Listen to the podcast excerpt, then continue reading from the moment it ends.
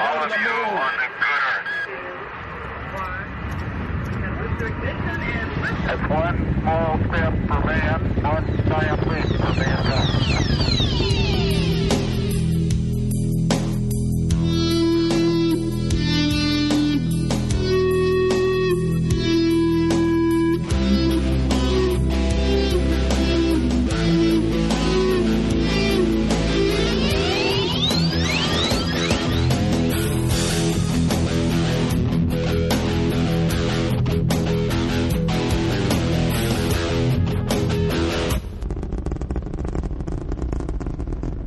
All right, and welcome everybody to another episode of the Talking Space podcast. This is Talking Space episode 621 for the week of Monday, December 8th, 2014.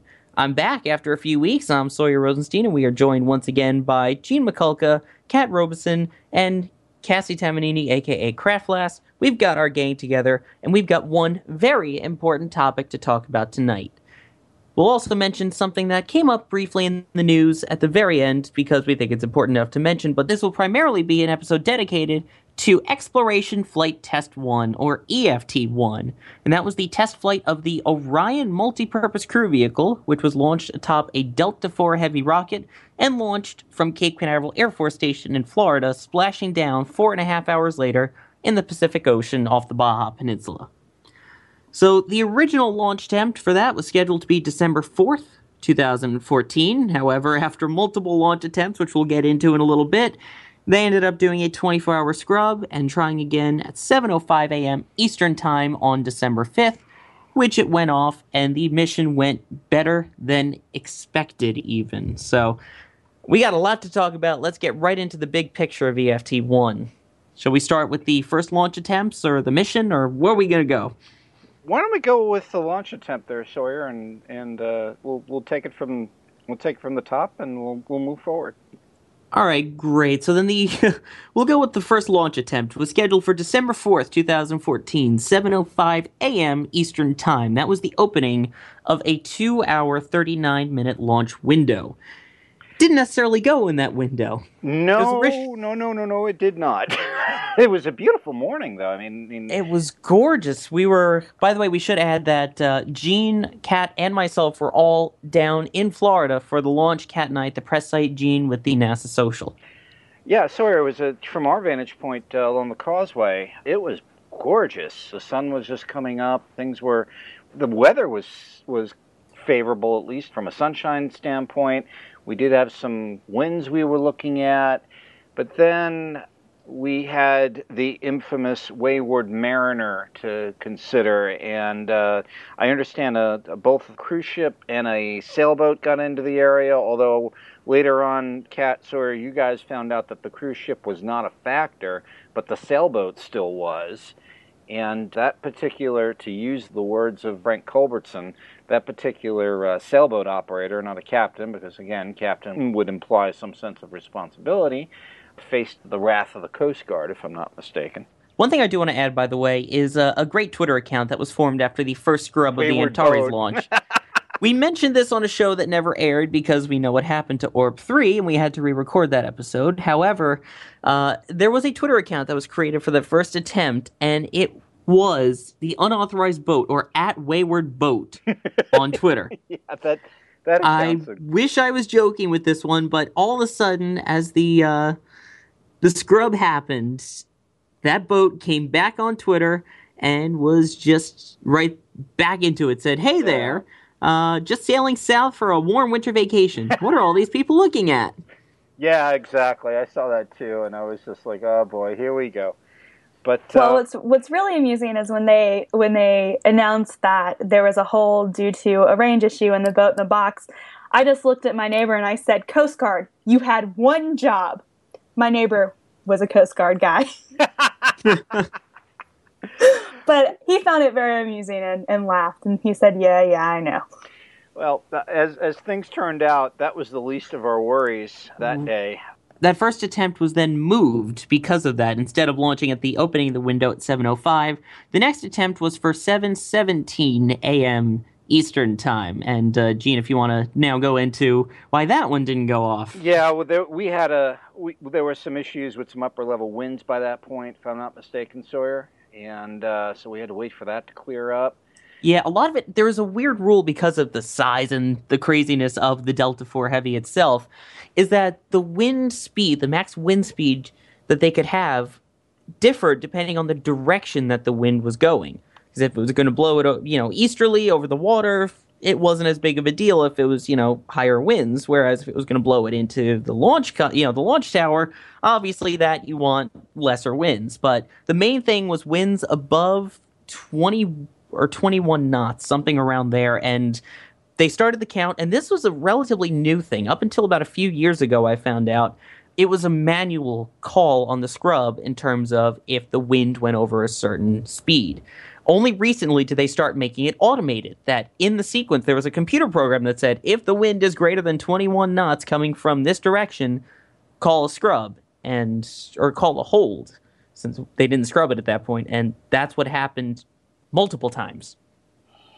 Yeah, they actually eventually went to manually monitoring it because of the automatic holds happening because of the system calling it based on its on readings.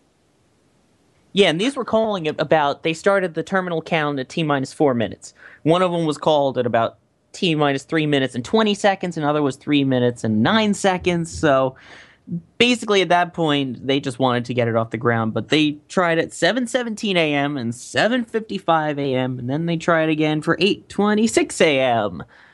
What was really interesting about that eight twenty six a.m. attempt is when that scrubbed, one of the uh, fellows that was up on the roof with said you know, I get worried the more they scrub, the more that rocket sits out there, the more issues that can crop up. Right, and that's essentially what happened too, because then we had the uh, the fill and drain valve issue uh, come into play at that point.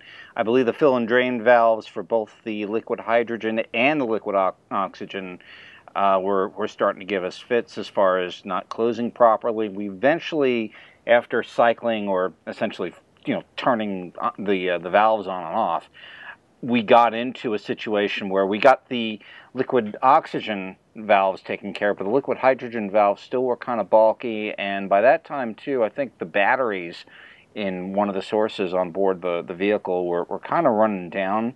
And they thought that, well, well, maybe it might be a, a better chance of valor to save that battery power for when we can really, really fly and decided to basically call it a day after uh, a few times of trying. So that was kind of the vibe that we were getting on the causeway. The more you kind of scrub, the more and more the rocket stays there, the more and more the you know problems could happen.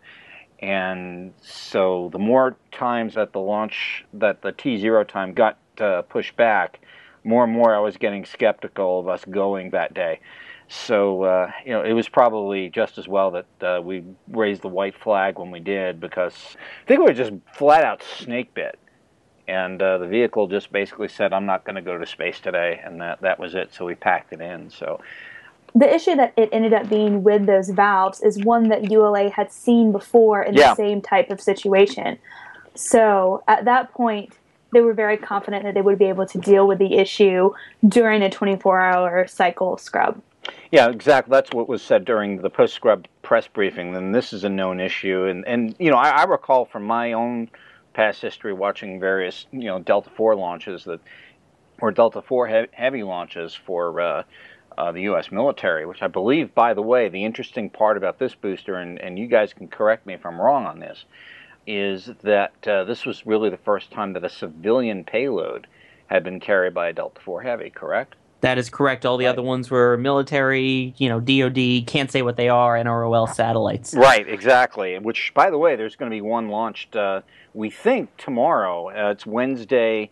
On uh, what? Uh, today's Wednesday, December 10th, as as we record this. So tomorrow, uh, supposedly, there's going to be a launch attempt for another one. Uh, however, I think uh, uh, the weather may have something to say about that. But moving right along, yeah, this has happened a few times before. It's a known problem with the Delta 4, so they kind of know the solution to it.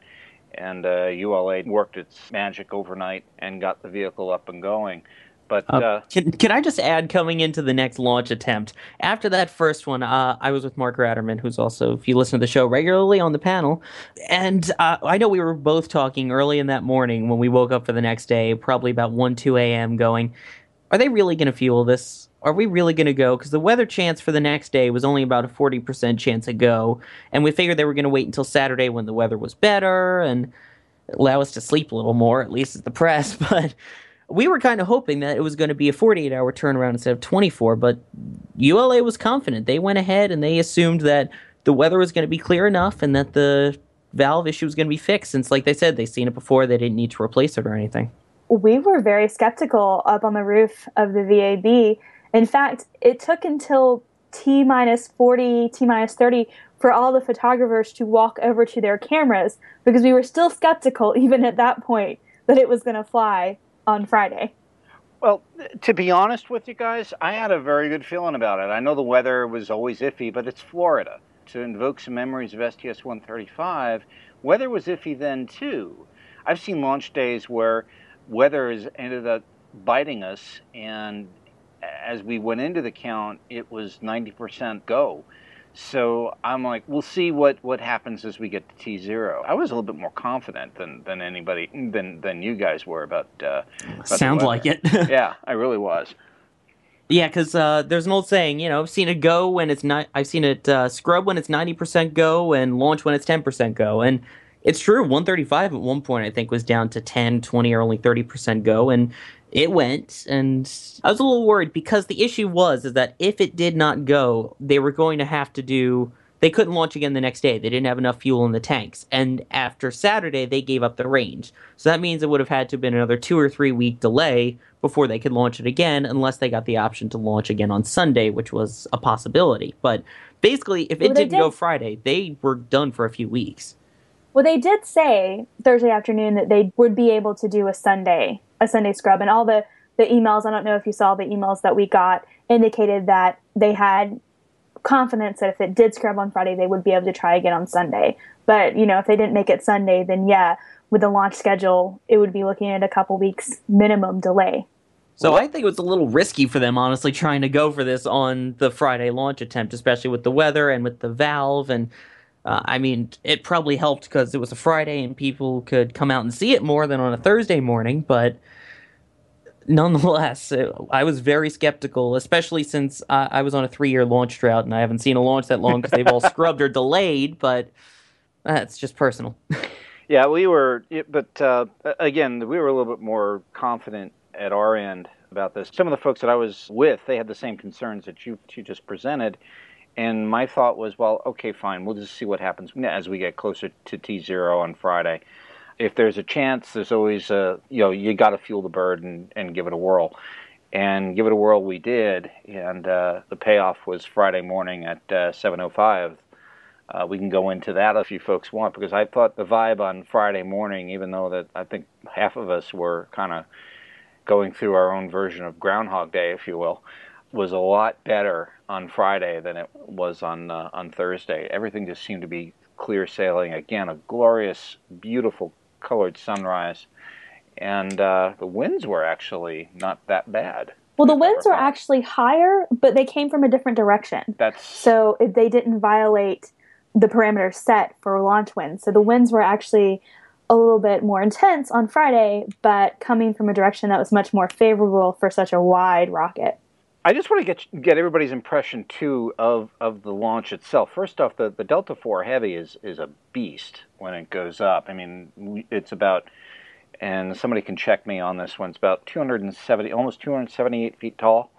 You know, as, it rises off the pad, and it had this real slow r- run, you know, off the pad and and and into the sky and just the sound was was was interesting but you didn't get that hit in the chest that Sawyer that you and I have have sort of come accustomed to with shuttle Exactly. I felt like I was missing something. I'm like, I'm. It, I heard it for the longest time. It just the sound kept going and going. It was really powerful. It was loud, but you're right. I didn't feel it in my chest, and that could be because there were no solids. It's all you know, liquid fuel. It's 236 or feet tall, or about 70 meters tall, full of all liquid hydrogen and oxygen, rather than the power and immediate thrust of those boosters. So that might be part of it, but if nothing else, it sounded amazing. And I gotta insert here, we gotta play the clip that Mark Ratterman recorded. He was right along the water, set up his recorder, and this was what launch sounded like from the causeway. You've gotta hear this. And it goes on for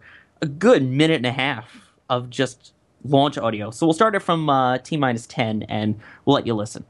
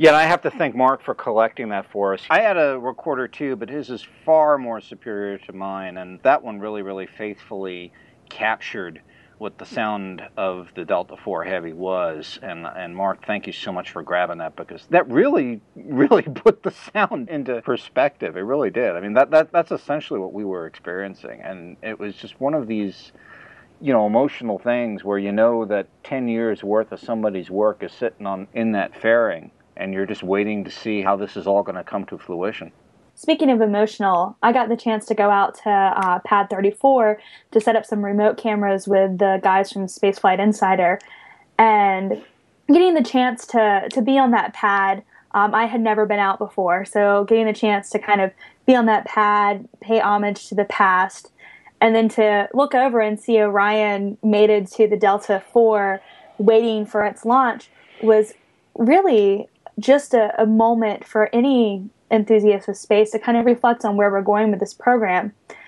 But beyond being able to see the actual launch from the VAB roof, which was just an incredible thing, uh, just that panorama before you and to see the rocket just you know slowly glide off of the pad and up and up into the air was amazing but i think it all really came home and, and really hit me a few hours later when i'm sitting at the table with sawyer and a few of the guys from spaceflight insider and i see a picture taken from pad 34 from one of the remote cameras and it's just the remaining launch structure and you see orion just lifting off to the side and it just hit me. Here's our past, and it's just standing sentinel over the hopes of, of where we hope to go in the future and, and the deep space missions that we hope Orion eventually goes on. And like you said, I mean, it's emotional to see that and to to really look at Orion in perspective of where it belongs in our space program.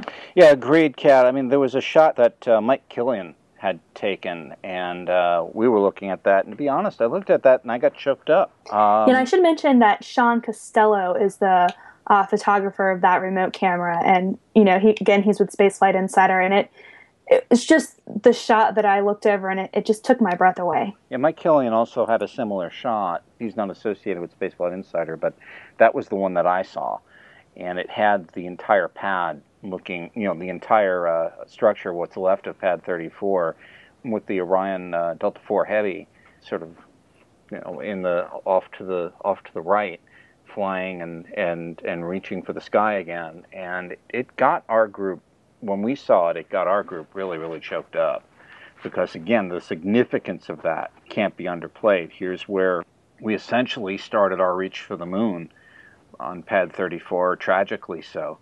And uh, I kind of think, and I'm, I'm getting chills now thinking about it. I kind of think, I wish uh, Gus and Ed and Roger were here to see that. I think they would have approved. Yeah, our whole table was just as soon as they pulled up that image, we were all just gasping in amazement. And it's going to be in the show notes in case you didn't get to see it, courtesy of Spaceflight Insider.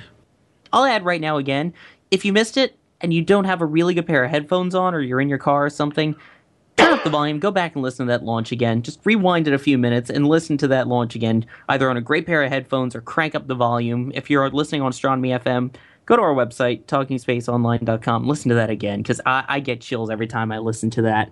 And then it went off into the clouds and began its four and a half hour mission.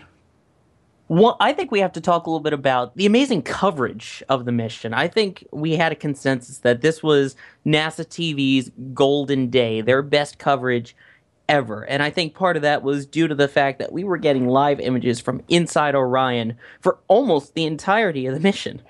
Yeah, Sawyer, I have to agree with that. The NASA social folks, we were watching in an auditorium over at the Kennedy Space Center Visitor Center IMAX Theater where they were showing the whole mission there, and it was just wow. I heard some mixed reviews about the coverage, to be honest with you.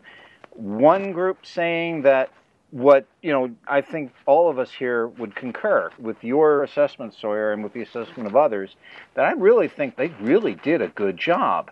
There's another school of thought out there that I heard that this was a little too showbiz and they kind of went over at the deep end and they kind of preferred the laconic style of the old Apollo days.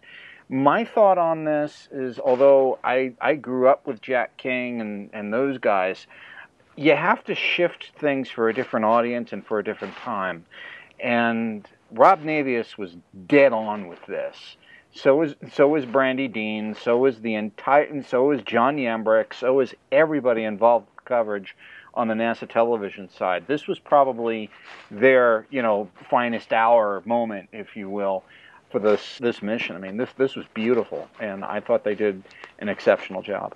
I agree, and if nothing else, I think a large part of it was, like we were mentioning, due to the fact that you know we're used to the old Apollo days where there wasn't that much live video when you see a capsule or other test flights where you know it launches and then you don't see much about it even with shuttle, you know, when it was orbiting around, you'd see a little bit from inside the uh, cargo bay, and then they'd cut back to the mission control screen.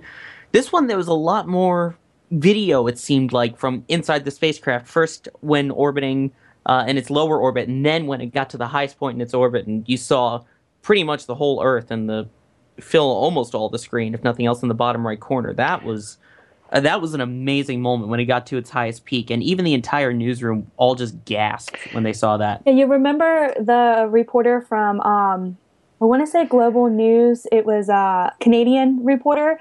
Yes. And she kept asking us, "Are those live pictures?" And we're like, "Yeah, those are live pictures. Those are from inside Orion. Isn't it amazing?" And and they really were. Like, it was hard to to even accept the fact that you're sitting in the press room and you're looking at these live images of our planet and they're just spectacular they're breathtaking that was one of the gifts of apollo that we were able to go ahead and look back at our planet in, in, in its entirety and see that we're all in, in this boat together so we better get our own act together and i'm hoping that that gift especially right now given what's going on outside of the space world I'm hoping that that gift comes back to us and maybe think has people think a little bit more about their role here. But uh, I have to agree with, with everybody here that uh, you know the photographs from there were, were just absolutely amazing and and the I, I believe too we lost one of the cameras was not really happy and that may that was really the only problem only glitch for the mission Can I just say I found it pretty amazing that there was one point where they were uh, I don't know if amazing is the word, but there was one point where they were saying the GPS on board is performing better than expected. I mean, A, that shows how great everything is going, but B, does that show they don't have that much trust in their own GPS system using their own NASA GPS satellites? Well, I don't think think that was the case. I think they basically gave this thing all sorts of telemetry. There was all sorts of stuff kind of fed into there. And again, you have to remember too, so this was a test flight. You want to make sure that you get proper positions and so on. I don't think it was a matter of trust. I think it was just a matter of, you know, just discovering what works. And um, if I just found it funny. yeah, if somebody stuck a GPS in there, you want to make sure too that if you're able to recover the spacecraft too, in the event that yeah maybe it does land where you don't want it to land. So and and using GPS you can you can go ahead and find it. So that's a good observation. Regardless, I think I, I have to ask some folks about that. We might as well go into too what this thing was wired for. I believe they had all kind of flight data recorders on board to find out what was going on inside the capsule from a passenger standpoint, although there it wasn't really a crash test dummy, in, if you will, into this thing. That'll probably happen on EM1. But you want to make sure, too, that you still get enough data, passenger data, that you can kind of feed that along. This was a test of the avionics. This was a test of the uh, of the thrusters. This was a test of the radiation shielding because I believe this was the first time too that that this, that we entered into the Van Allen radiation belt. Last time we did that was uh, in 1972 with Apollo 17, so that was critical. And of course, too, we had a test of, of the heat shield. Now, the heat shield's kind of an interesting thing too, whereby it's almost the same type of material that was used in the Apollo era. In fact, I understand that they had to go ahead and track down the company that made this and try to simulate the formula and, and get it on onto the spacecraft. So that was a mm-hmm. that was a that was a, a, Herculean task in and of itself. Yep, it's a material called Avcoat, by the way. It's, right. Uh, that's what they used back in the seventies. But uh, you and I, Gene, were actually talking with one of the uh, engineers who worked on the heat shield, and he was saying that they lost the original formula and they were tracking it down, but it didn't have proportions, and they were spending a lot of time just trying to get it as close to what it was as possible while eliminating all the carcinogens that they used back in the 70s. Yeah, exactly. And and the idea too is just to make sure that this was the first test to make sure they got it right. And uh, so far, you know, the spacecraft came back. So uh, I know the the gentleman, sorry, that you and I were talking to. He was saying he couldn't wait to get the spacecraft back to start taking core samples and see where you know where the the heat kind of you know penetrated certain areas and so on, if at all. And he was very very eager to get that back. And I believe he's all in all, I think the study's going to take about a year to do, as far as if I remember exactly. Yep. Uh, some of it will be released, some of it won't be because again, since this fell under, I believe, Lockheed Martin's uh, umbrella. Lockheed Martin was managing the mission for NASA. So some of this will be proprietary information, some of this will not be, and I'm sure that they will release the non proprietary information uh, as much as they can. But yeah, this is just one of the things that the folks uh, between now and EM1 are going to be taking a look at. They're going to be taking a look at all the data returned from from Orion so yeah, this is just part of the data we're going to be we're going to be looking at. Sawyer, you had a couple of things you wanted to mention. It was just amazing all the things we were talking about, and that engineer went and already he's in San Diego as we speak, getting core samples and initial readings, and spacecraft will be back by Christmas. Talk about a Christmas present there. But I do want to bring up the heat shield itself and the reentry because there was a few things with that. First off, they were expecting like a two minute loss of signal, and yet a few seconds later it came right. back, and there was the plasma engulfing the window. Live video of that and then they had a drone filming it as it splat as it was on its way down. There's an onboard camera that showed the parachutes deploying that looked identical to the test that they did because I edited video for Spaceflight Insider with that exact test footage, and it looked almost identical. And then to see the water cover the onboard camera as it splashed down, and then the drone footage and the helicopter footage if going back to the coverage, I think that was the golden moment there was just the amazingness that we got of actually seeing it splash down up from reentry through the atmosphere to splash down. One of the interesting things too, sir, is again because I recall Apollo as as a small kid and watching some of these reentries with the Apollo capsule, there was a long, bla- there was a few minute com blackout between the uh, the spacecraft and and the ground as they were coming through uh, for reentry because you're traveling at a speed of about what is it, twenty four thousand miles an hour at that point, and you know the plasma's around you, and sometimes radio can't penetrate through all that. But we got it back within seconds, and that was the shocker to me. I was like, "Holy wow!" that was a real huge takeaway there. The other thing too was the reaction of everybody in the auditorium. It just wasn't the NASA social folks in there; it was the general public. And as the drogues opened up, there was a huge applause.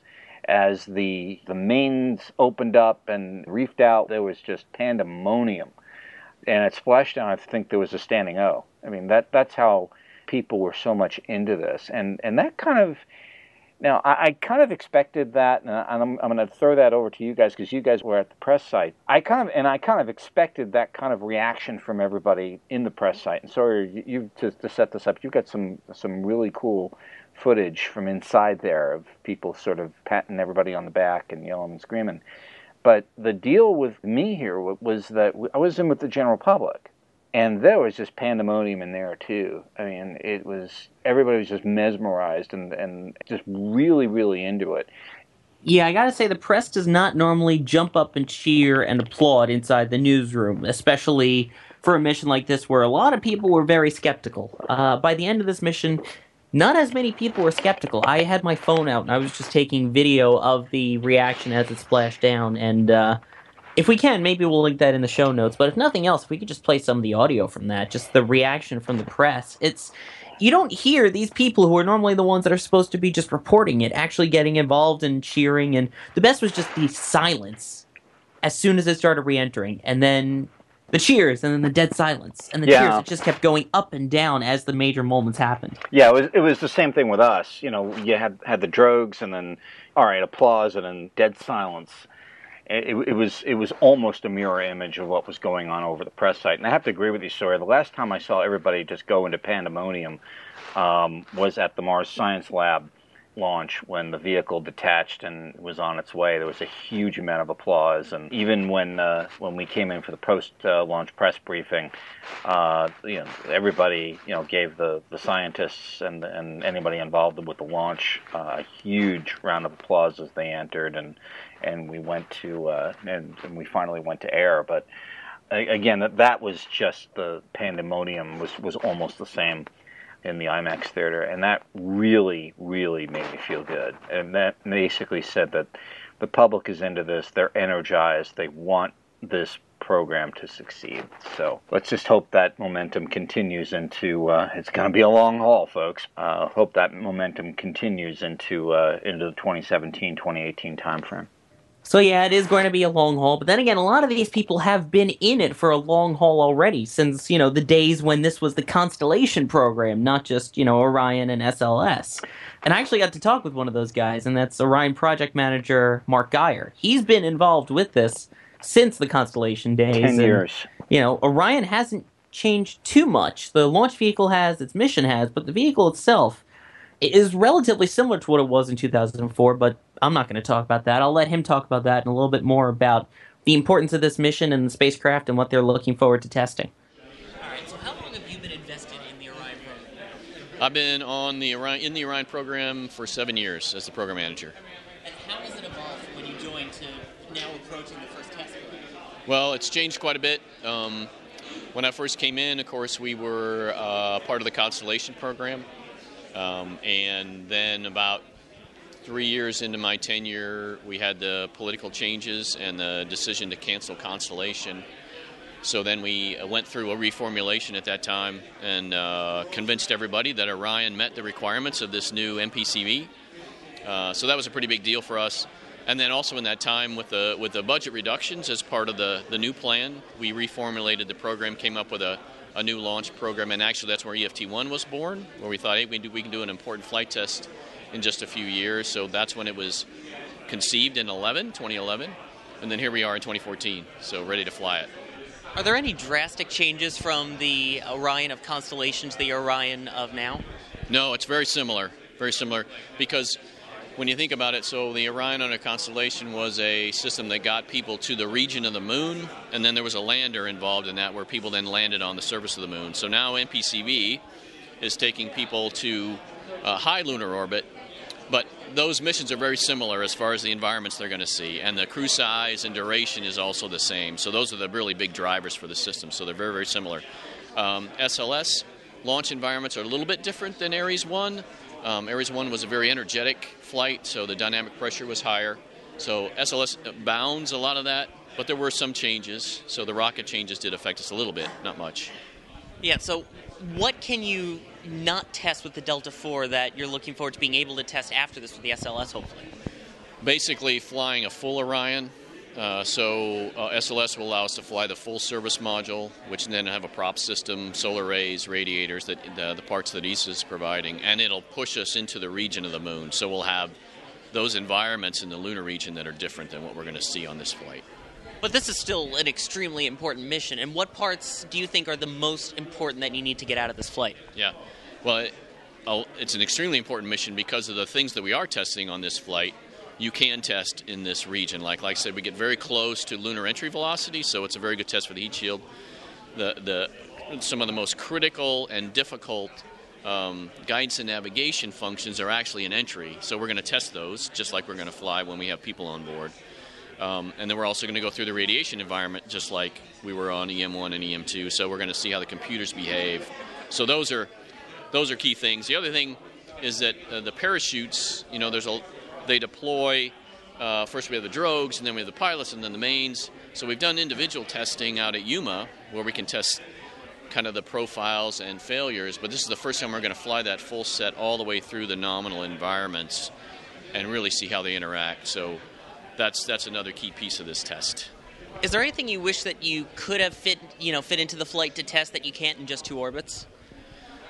Well, we had other things that we looked at uh, that we traded testing on this flight, but it was a matter of cost and what we could fit in. So the stuff we are flying on this flight were the most important objectives we thought we could that we needed. Any in particular you can name that were cut out? Uh, we looked at um, um, there's a uh, we talked there, when we have a docking mechanism, the launch abort system actually has to has to connect to the docking mechanism too and pull the docking mechanism off. So that was we could have made that launch abort system uh, interaction more like when we fly a docking system. But again, since we're not doing that for a little bit of time, we thought that really wasn't a key objective.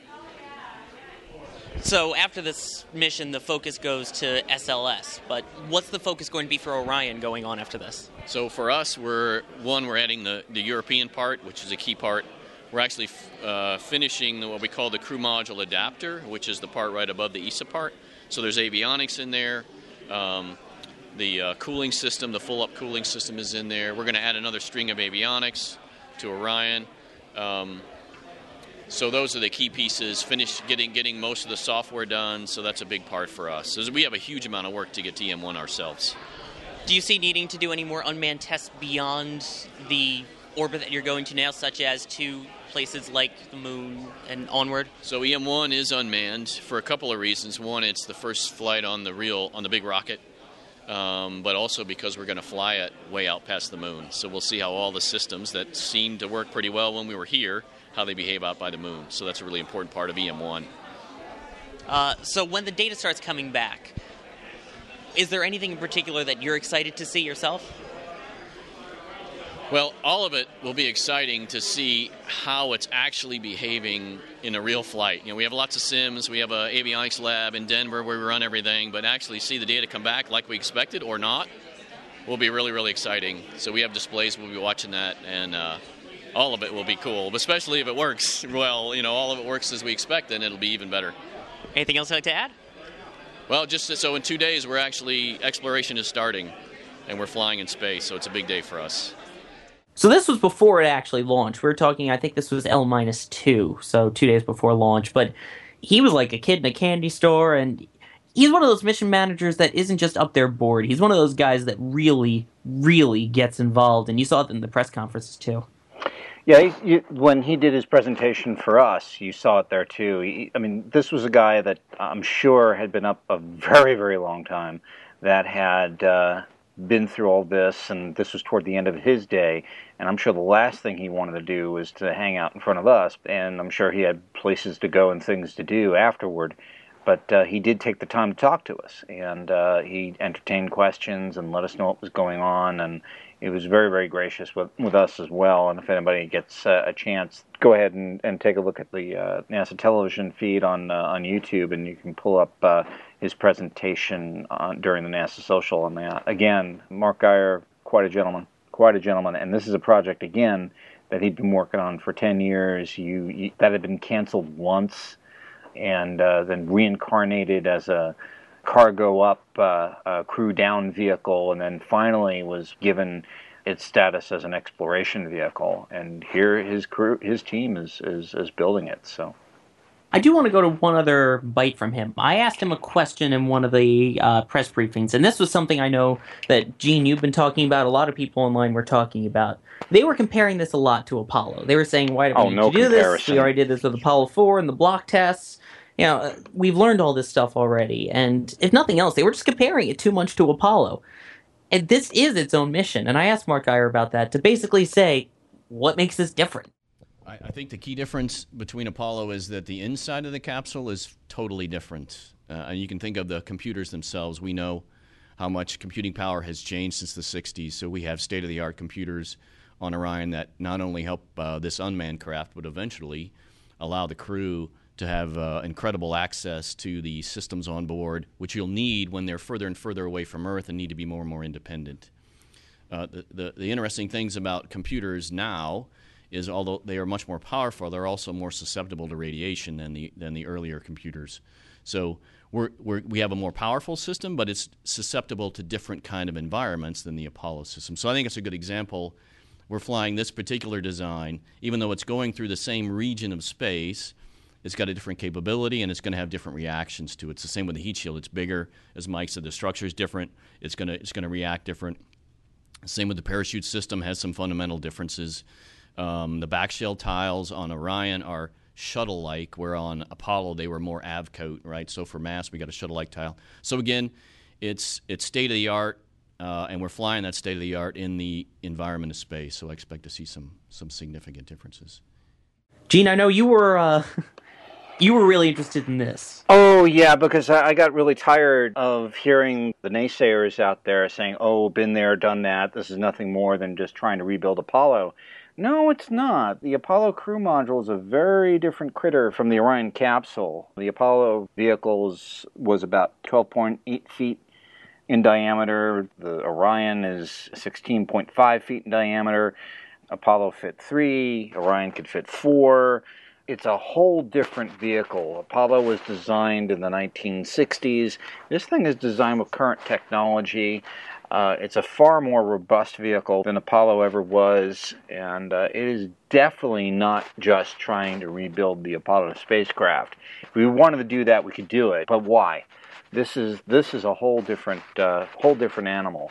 And the other thing too, I got a little tired of was the fact that well, yeah, it even looks like Apollo and all this. I'm like, well, yeah, the physics of reentry uh, at high speeds from interplanetary distances hasn't changed very much in 45 years. So, you know, It's physics. Yes, exactly. It, it doesn't change.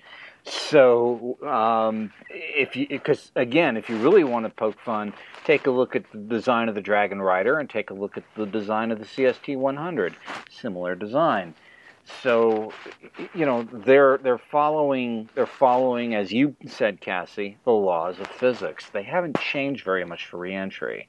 So uh, we're not just rebuilding uh, Apollo here. We're not, and I, I can't stress that enough. Orion again is going to be a far more, more robust vehicle, and will be the linchpin we hope to uh, to take us elsewhere. Exactly. It's the next step. It's something brand new. Uh, there's a lot of new things in it, especially when it comes to actually getting crew in it. And uh, I talked with Rex Walheim, who you may know as a shuttle flyer, especially from the last shuttle mission, STS 135. He's now in the exploration department working on parts of Orion for when they get it ready for the first manned flight, which I believe is EM2. We're talking probably almost 10 years from now, but nonetheless, I talked to him about what steps are going on in terms of getting ready for crew, and uh, if you don't mind, we'll play that, please. All right. So after having flown in the shuttle, how much are you looking forward to Orion? Very much. It's the uh, it's the beginning of a new era, and it's really exciting because uh, you know I I was a part of the the ending of the shuttle program, and uh, it was a bittersweet time. It was a you know a great vehicle to celebrate, and but after it was retired, there's a gap there, and uh, it's really nice to see a new vehicle come and take its place, just like we said it would. A lot of people are concerned that it seems like we're going backwards since we're going back to the capsule design. How do you feel about the capsule design? I like it because there's a lot of inherent safety features in it that are very useful. And the fact that you can have a launch abort system that can pull the capsule off the rocket in case something happens to the rocket, either even on the pad even or in, in flight, it gives you an inherent uh, safety capability you just didn't have with the shuttle. So it's a that's a good design from that perspective. And then going deep space, that's really the only way to, to, to come back is in a capsule because you have wings, you're, you're going to rip them off when you try coming back into the Earth's atmosphere at that kind of speed. So have you had any involvement with being able to go out inside to Orion and testing out how it's being prepared? Yeah, so I'm the astronaut representative to the Orion program. So mostly I'm working on the, the, the, the obviously the versions that are further down the line, like EM2, where we're going to have crew on board. But I've been, uh, you know, helping them with the uh, the decisions making process during this whole design phase, and uh, for the last three years I've been working on it. And so uh, it's been a, it's been a lot of fun. I really enjoyed learning about the vehicle and and and helping out in the program. What are some design aspects that ha- are either really new or innovative that people might not know about with Orion? Well, the uh, a lot of it, you know, we are using a lot of uh, Apollo heritage uh, because they, the, the basic design and stuff like that was uh, was well tested, and it made a lot of sense as to why you put a shape like that to come back from a high speed entry back from you know deep space. Uh, but the whole insides are different. I mean, it's it's modern computer systems, so it's it's all updated, all and it's got incredible capabilities. But uh, it's untested, though, is the problem because uh, you know all you know as you know, our computers these days are very very powerful, but they're also a little bit finicky. You know, they're they're not necessarily as robust as old computers would be. So the best way to test that is to go through the Van Allen belts where the radiation uh, environment is very very high, and come back through them again, just like EFT one is doing, and see how some of that some of those systems behave. And so those are some of the things we're going to be testing on EFT one. Are there any amenities basically inside Orion that you kind of wish you had on shuttle or that might be new or different?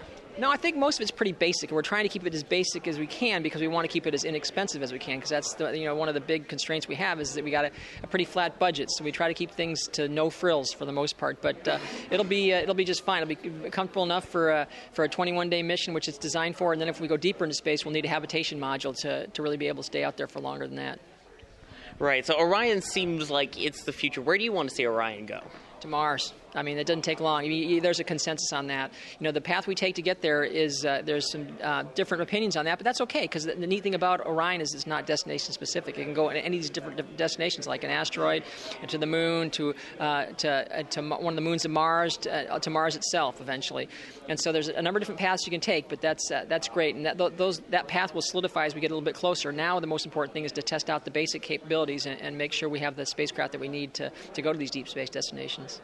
So, is there any difficulty then in creating a vehicle that can fit a crew that may have to vary in missions that may do something with Mars or the Moon or an asteroid? Is there any variations that you have to make to accommodate to the crew, or can that be easily switched out for any mission?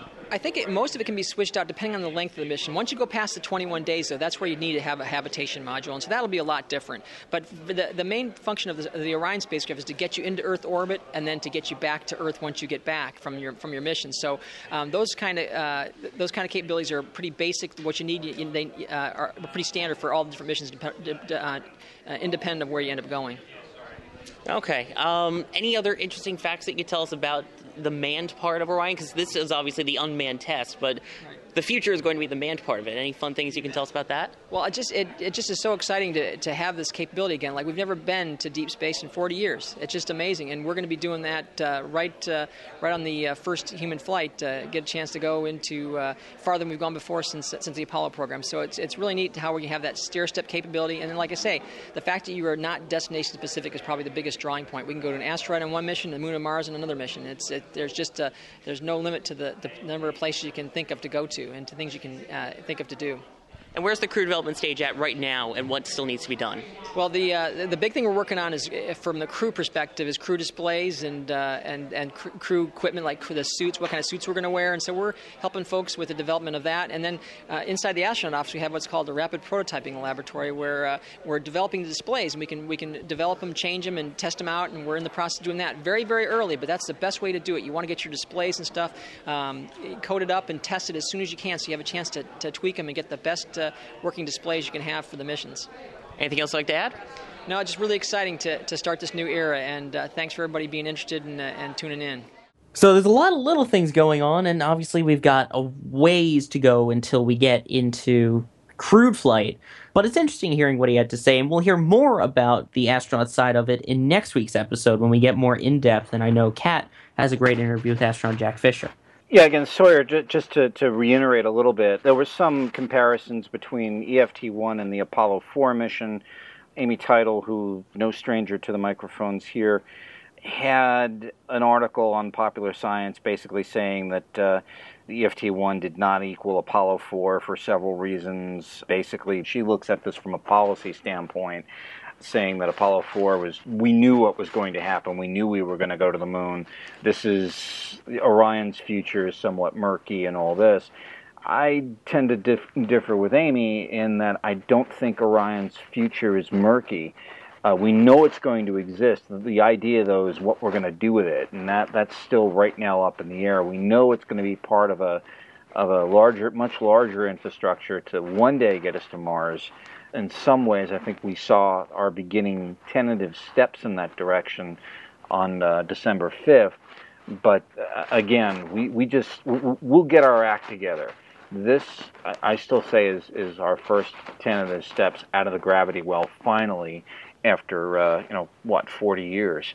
Uh, another article I'll bring up very fast was on Med Science Innovation, and I wrote a very lengthy rebuttal to it on here that the the uh, uh, the argument here is that the Dragon Rider from SpaceX is the vehicle to watch and not Orion, and the reason given is because of the large timelines and the fact that uh, even former NASA Deputy Administrator Lori Garver is sort of anti-SLS and and all this other stuff.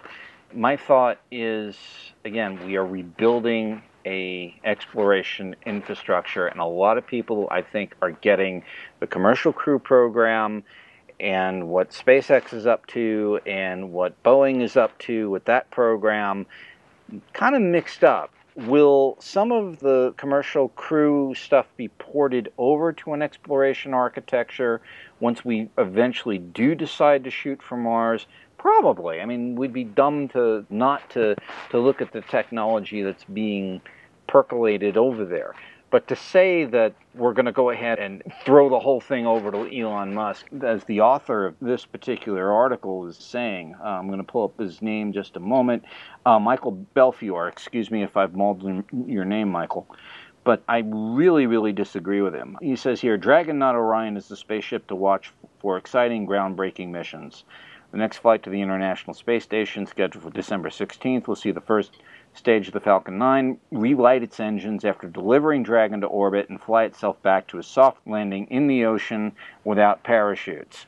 Well, we'll see if that actually works. This will be the first time they're doing it. Well, Gene, here, you know, just to jump in, sure. here are the two comments that I have on this article. First of all, the title is playing on a comment um, around the launch that was America Meet Your Next Spaceship. I want to point out that Dragon isn't America's next spaceship. Dragon is Elon Musk's spaceship. Thank you. And there's nothing wrong with that. We, as space enthusiasts and people who are aware of what's going on with the space industry, we support commercial space. Commercial space is an important part of America and the world staying involved in space exploration and spaceflight. Will Dragon perhaps someday be part of the next exploration? Yes. But the infrastructure for a long term sustained ship to Mars doesn't exist, and it's not going to exist anytime soon. The first people who should be sending astronauts to Mars should be a space agency, should be an organization like NASA who has experience and understands the risk involved in a way that commercial for profit companies can't always understand. Yeah, I, I, I can't agree with you more, Kat. I mean, one of the things I wrote in my rebuttal was just a reminder that exploration efforts were bankrolled by governments. The first assaults on Mount Everest, for instance, heck, Queen Isabella and uh, bankrolling Columbus, and, and so on and so forth. I can go on. A lot of these great explorations were bankrolled by governments. They weren't bankrolled by companies, although colonization things were later on. But that was Yeah. later. Gene, and, and Gene, one thing I think that we also have to think about is people like SpaceX because some of their results are very public, and some of what they're doing is very public. You see it is moving very fast because, you know, it's not that long ago that we had no idea who SpaceX was. So they see this as being a, a fast moving, a company that's going to get things done. And that plays into the public's love of instant results. During right before the launch actually about 5.30 in the morning i had the opportunity on december 5th to sit down with ricky arnold who uh, is in the eva program. Um, he is a astronaut and currently on eva for the international space station and talk to him about these issues. And one thing that that i asked him was how he felt orion should be communicated to a public that might see this kind of spinning extraneous or might not see why it's important or why we should pursue it. Um, because as you know, Orion is only funded through its exploration. EFT 1 was funded, EM 1 is funded, and EM 2 is funded. After that, there is no funding for Orion. That doesn't mean that there won't be funding, but it requires a political commitment. Right. So I'd like to take a chance to kind of play uh, the clip of Ricky Arnold answering my question about what he would say to the general public. It sounds like a lot of money, but in, in the in the grand scheme, it, it, it, really isn't. And um, it, to me, the, the one thing that you, you want people to know is going to Mars, building a space station. These are all generational pro- projects, right? Uh, it's, it's, this flight's just one step in a, in a long series of steps that, that have to happen before we land on Mars. And it's going to be it ain't, gonna, it ain't gonna be me walking on Mars. It's not gonna be Doug Wheelock. It's gonna be some kid sitting out in a classroom somewhere. And so we need to s- sustain the commitment to these these projects that we get started um, to, to, to achieve the goals we want to achieve. I really like that term you use. This is generational project. Uh, Yeah, it's these things don't happen overnight. With these really getting to Mars is hard. So, as you can see, Ricky makes this great point about these exploration projects being generational projects. They're not something that's going to get done fast, but they're something that require a commitment as a public and as a political commitment to see them through because the investment is worth it. Yeah, exactly, Kat. I mean, one of the things that, that I tried to tell people was that this is the pace that, you know, the White House, the Congress, and yeah, you have decided that NASA should take. Because all of this comes from your tax dollars, all of this comes from the budget. And it's that budget that dictates how fast things move along. They may not move along as fast as we would like them to, but eventually we are going to be mo- moving along. And I think, as you pointed out, it's going to take a commitment, and we'll see what happens with the next administration and how that uh, all pans out. If you want to speed this up, you know, as I say almost every week, right? Your representatives talk about it a lot because that, the only way that things get sped up, as Gene said, is more money. Exactly. And if you want, if you want this to move along, I'm going to take off my journalist hat and put on my space advocacy hat here. If you want things to move along, you know, write your congressman. That's all I'm going to say. And that's always the case. Now, we're going to have a much more in depth discussion next week on EFT1 and Orion, but we do have to briefly mention that this was another busy space news week, not just with the launches. Oh Uh, boy. Apparently, Curiosity's most recent finding is that Gale Crater, which is its current residence, at one point was a lake. and that at one point it was filled with water, which says great things about the possibility of there once being life on Mars. So that's an amazing find. Yeah, so the, real quick, it, it seems like three billion years ago, Gale Crater was indeed a lake, and I mean they, they've they've found evidence in sedimentary rock and all all of that all over the place. The idea, though, is again the environment was really really key for life there. The question is, how long was the environment in place for life? We don't know. Did it hang around long enough for, for life to take hold? We again, we don't know.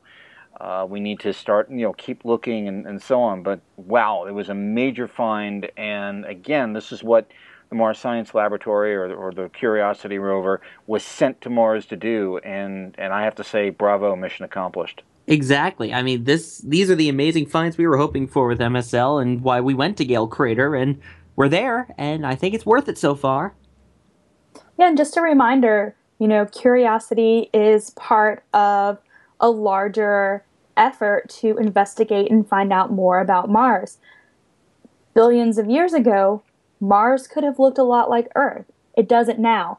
And understanding why it doesn't and understanding how it actually looked before it lost its atmosphere and before maybe lost its lakes is important to understand maybe Right. the future of our own planet. So, when again, this question of where is this money going to is spending on exploration important? Remember, we have to think about these missions as something that is helpful to understanding our own planet and our own future. So there was the Curiosity news, and we mentioned Orbital earlier and uh, the issue they had. Well, turns out the Cygnus resupply vehicle will be flying once again in 2015. However, it will not be on an Antares. Antares will be rechecked and reset to fly probably in 2016. In fact, they have three flights scheduled for then, but for right now, the next flight will be on top of an Atlas V in 2015 at the end of next year. Yeah, so real fast. The Antares is basically being looked at right now. Uh, there's going to be an engine swap. Uh, repairs are continuing over at uh, Pad Zero A over in Wallops, but Orbital still has cargo to move, and they wanted to go ahead and put a uh, go forward plan. They had the initial go forward plan together within six days of the accident, so obviously they already had something in place in the event of a unfortunate accident like this was. And they decided to go ahead and put Cygnus on a Atlas V out of the Kennedy Space Center in the fourth quarter of 2015. There is an option to buy a second Atlas V core in the event that they need it for 2016. And they're hoping to uh, launch their entire uh, inventory that they are responsible for to the International Space Station in four launches rather than than the remaining five. So um, we'll see how all that works out. But so far things are, are moving along quite nicely. Uh, I know folks over at Thales Alenia they're also scrambling to get things going for uh, for Cygnus and and get things moving. Ditto with uh, with Orbital with uh, with what uh, they need to do. But so look for Cygnus to fly out of the Kennedy Space Center at least toward the tail end of uh, 2015 from on board an, a, uh United Launch Alliance Atlas V. So yeah, lots of space news, and that's only touching the surface. There's so much more. There's the upcoming SpaceX launch and landing on a barge, and there's so much more that we could talk about. But as you've already seen by the length of this episode, we've already gone too far, and so we are going to go in depth more next time into EFT1 because we have so many more sound bites, so many more clips, and so many more things to talk about with this mission. And we're got to talk about it now because it's going to be another three or four years till we can again. So we're going to have another episode coming up in the near future, and we hope you'll join us for that. Thank you again to everyone who joined us here today, and we hope you will be back with us for our next episode. But until then, as always, have a great day, night, evening, or whatever it may be, where you are.